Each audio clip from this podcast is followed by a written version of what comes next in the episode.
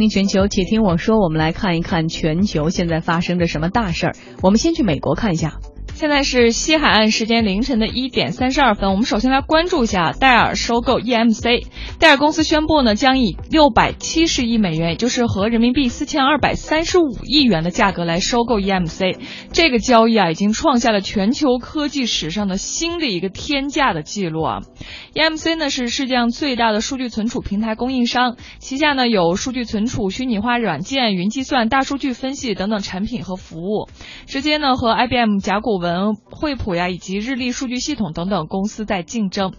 如果买下这个 E M C 哈，戴尔呢将从个人的电脑市场呢直接跃升到企业级的市场，所以呢这档收购啊，也许会改变戴尔的命运，重构企业级的市场格局。